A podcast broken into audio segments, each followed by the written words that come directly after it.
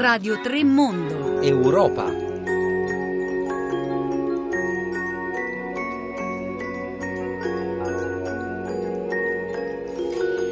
Sapete che cos'è il PNR? Chi di voi sa il PNR ci mandi subito un messaggio al 335 5634 296. Buongiorno Dana Maria Giordano, benvenuti a tutti all'appuntamento con l'Europa del venerdì. PNR è una delle tante sigle a cui forse ci abitueremo prossimamente, una sigla che anche sarà al centro di un dibattito politico probabilmente in futuro. Intanto è al centro di una importante, diciamo, nel suo piccolo, nel suo grande, decisiva direttiva approvata a maggioranza dal Parlamento europeo. Io voglio salutare subito un ospite che è al telefono e che è tra gli artefici di questa soluzione eh, trovata anche con un appoggio bipartisan dall'Europarlamento. Buongiorno onorevole Pittella, buongiorno. Buongiorno, buongiorno, a lei e a tutti i radioascoltatori. Gianni Pittella è attualmente presidente del gruppo socialista dell'Europarlamento, di cui è stato anche vicepresidente nella scorsa legislatura. E allora, di cosa stiamo parlando? Di una decisione approvata dall'Aula a larghissima maggioranza, peraltro salutata con un grande applauso, esclusi solo Verdi e Sinistra Unitaria, il PNR è un registro passeggeri, è un registro uh, passeggeri europeo. Questo è il il, il, succo, è il Passenger Name Record, diciamolo cosa vuol dire PNR, ed è forse l'inizio di quella che potrebbe essere la politica per la sicurezza dell'Unione Europea. Un po' un rilancio dell'azione a Bruxelles dopo settimane di stallo. Ricordiamo agli ascoltatori che il vertice di cui abbiamo tanto detto in queste ore, quello sulla Grecia e quello sulla crisi ucraina, era anche un vertice eh, straordinario sul terrorismo e da lì anche a quello si può riallacciare questa decisione. Onorevole Pitelli, io devo approfittare di lei innanzitutto per fare un commento sulle ultime notizie proprio relative eh, alla crisi ucraina e poi anche un pronostico rispetto alla soluzione della questione greca rinviata a lunedì. Che ci dice? Vista da Strasburgo com'è la situazione? Eh, guardi, noi siamo diciamo, moderatamente fiduciosi rispetto all'accordo di tregua eh, siglato a Minsk.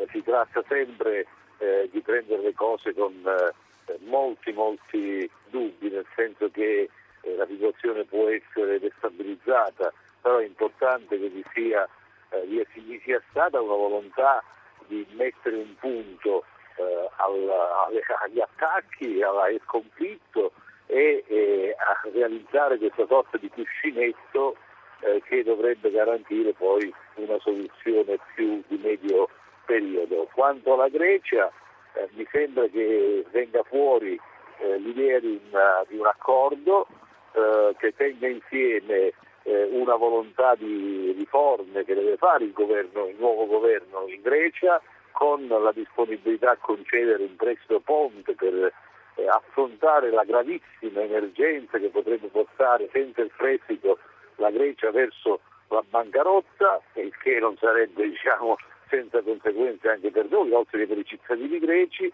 eh, e così come mi pare che ci sia la disponibilità eh, sia da parte del governo greco a pagare il debito, sia da parte delle autorità europee a consentire una spalmatura del debito in un tempo più ampio e con tassi di interesse eh, meno, meno, alti. su questa posizione il mio gruppo ed io stesso ho lavorato in queste settimane anche con contatti con i ministri dell'economia e della finanza europei e con lo stesso Tsipras. Allora, grazie per averci, dato, averci detto la sua e anche eh, um, averci dato un altro elemento da aggiungere a quelli che già abbiamo in attesa de, di, di, lunedì. E andiamo al PNR. Allora, dicevo che lei ha partecipato attivamente alla uh, discussione che poi ha portato a questa direttiva, che è sicuramente un punto, punto di partenza. Diciamo di cosa stiamo parlando, onorevole Pittella? Allora, innanzitutto non stiamo parlando di una direttiva, ma di una risoluzione approvata dal Parlamento europeo a cui seguirà una direttiva.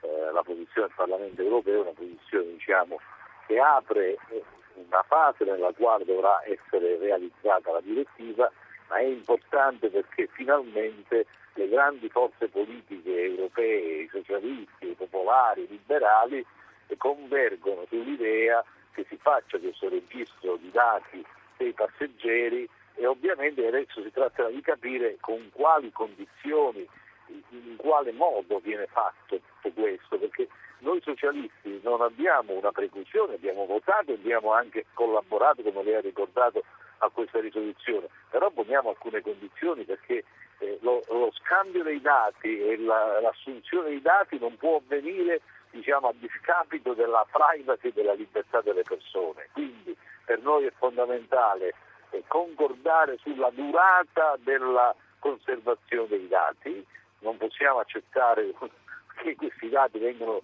conservati all'infinito, dobbiamo anche metterci d'accordo sulle persone a cui si chiedono questi dati, perché non tutti possono essere sospettabili di attività terroristiche e dobbiamo anche essere certi sulla protezione dei dati e sulla non manipolazione dei dati. Una volta chiariti questi punti che riguardano il diritto inalienabile eh, alla privacy e alla libertà di ciascuna persona, è giusto che vi sia uno scambio di dati, un'acquisizione di dati perché questi dati possono aiutare nella lotta al terrorismo.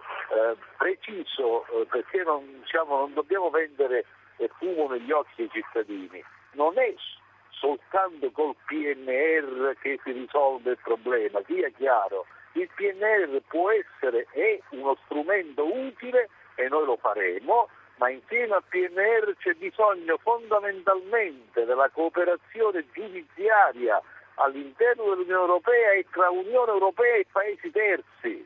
C'è bisogno della collaborazione dei servizi di intelligence all'interno dell'Unione Europea e tra Unione Europea e Paesi terzi. C'è bisogno di una politica per la lotta alla esclusione sociale perché spesso i foreign fighters di quelli che vogliono diventare terroristi si vanno ad addestrare eh, dove c'è diciamo, la, la, base terroristica vengono da aree di esclusione sociale. Allora una strategia comprensiva e diciamo, multifattoriale di lotta non deve basarsi soltanto su, eh, su strumenti come il PNR, ma su vari strumenti, tra i quali anche il dialogo interculturale, il dialogo interreligioso e la lotta alla diciamo, radicalizzazione. Onorevole Pittella, intanto il, la, soluz- la, risoluzione, come giustamente ha precisato, eh, è sicuramente un punto di arrivo e anche un punto di partenza e in ogni caso accelera ecco, la,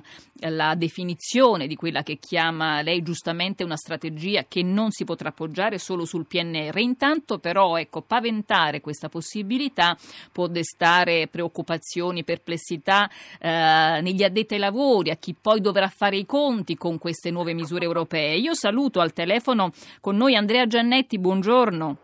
Buongiorno a lei e a tutti gli ascoltatori. Andrea Giannetti è membro del consiglio direttivo di Federturismo Confindustria e si trova in questo momento a Milano alla Borsa Internazionale del Turismo e immaginiamo che eh, questa novità possa eh, senz'altro destare intanto eh, attese, ecco, attese, dubbi, cosa Giannetti? Beh, sa, la raccolta del PNR ormai esiste da 20 anni per quanto riguarda, è un acronimo eh, inventato dal, dalle compagnie aeree eh, perché, per registrare il record di ogni passeggero e già adesso per quanto riguarda alcuni paesi come gli Stati Uniti vengono raccolti dati ulteriori oltre a quelli obbligatori all'interno della comunità europea che sono il numero di passaporto che va inserito e per quanto riguarda gli arrivi negli Stati Uniti va fatto anche il visto automatico in cui ci sono ulteriori dati del passeggero in parte sensibili, eh, il quale il governo degli Stati Uniti si obbliga a conservarli per un periodo eh, stabilito e con l'approvazione del passeggero che attua il volo verso il loro paese. Non è per cui eh, pazzesco, anche se è un aggravio di lavoro per il sistema delle imprese, in particolar modo per chi tratta business travel, eh, però evidentemente non è così semplice, come diceva il uh, nostro ministro, dirlo uh, e poi farlo, perché realtà la gestione molto complessa, un incrocio di dati così ampio spesso genera quella che tutti noi vogliamo difendere, cioè la privacy, genera una violazione o un tentativo o una facilità di violazione della privacy. Quindi... L'inserimento dei dati è spesso fatto in prenotazione diretta sui sistemi computerizzati per cui sono facilmente eh, asportabili. Eh, non tutti i siti, anche quelli delle grandi compagnie, sono così sicuri in fase di prenotazione. Quindi per ora non ci sono grandi preoccupazioni perché siete ben disposti e comunque ecco, aspettate di accogliere poi le misure reali. Onorevole Pittella, il PNR diciamo, eh, è una cosa che già esiste, che altri eh, già hanno, gli Stati Uniti hanno un registro passeggeri, ce l'ha il Canada e che è un nostro partner, che è di recente diventato nostro partner in un accordo commerciale, quindi eh, immagino che ci si chieda di mettersi alla pari su queste cose. Come la mettiamo? No, ma c'è già in corso un, un negoziato anche col Canada su questo punto. Noi abbiamo chiesto che la Corte europea di giustizia ci dica se eh, le condizioni eh, che erano previste per l'accordo col Canada per il PNR erano rispettose eh, della, dei diritti dei cittadini alla privacy. Noi vogliamo avere la certezza che i due punti, i due pilastri, sicurezza e libertà, si tengano insieme. Quindi noi siamo contro posizioni ideologiche eh, sia da una parte che dall'altra, vogliamo che la discussione si faccia sul concreto e che concretamente le misure che andiamo ad adottare, quelle del PNR o altre, siano in linea con questi due principi, difendere la sicurezza dei cittadini senza eh, diciamo, eh, trasformare l'Europa in una sorta di forzetta assediata, in una sorta di eh, prigione in cui eh, diciamo, non, si, non, si, può viaggiare, non si, non, non si lede il diritto fondamentale a, all'autonomia, alla libertà della, della, persona. Quindi nel momento in cui queste cose andranno chiarite e saranno chiarite, noi daremo il nostro apporto. Abbiamo scritto nella risoluzione che il varo della direttiva sul PNR deve andare in parallelo con il varo della direttiva sulla eh, data protection, sulla protezione dei dati. Questo per noi è fondamentale. Allora, PNR e protezione dei ta- dati sono cose di cui continueremo a sentir parlare e di cui mh, parleremo a Radio 3 Europa. Grazie onorevole Pittella, buon lavoro. Grazie a voi. Presidente del gruppo socialista all'Europarlamento, già vicepresidente del Parlamento stesso, allora PNR, uno dei tasselli della politica antiterrorismo eh, che l'Unione Europea sta mettendo in piedi. Vi ricordo che le trasmissioni possono essere riascoltate, scaricate in podcast, quindi la sigla di oggi è PNR, venerdì scorso abbiamo parlato di un'altra sigla, TTTP, l'accordo commerciale, l'accordo commerciale tra eh, l'Unione Europea e gli Stati Uniti ha destato molto molta eh, um, eh, animata discussione anche sui social, anche quella trasmissione può essere riascoltata. Saluto anche Andrea Giannetti, lo lascio alla Borsa Internazionale del Turismo a Milano. Buona giornata. Grazie, grazie buon lavoro anche a voi. E buon lavoro in un luogo in cui eh, si eh, discute appunto di turismo, di strategie che hanno a che fare con la mobilità e il movimento sul ter- territorio europeo e non solo. Allora restate con noi, scriveteci un messaggio al 335 5634 296 e tra un po' invece proveremo a varcare i confini dell'Unione Europea, vedremo come.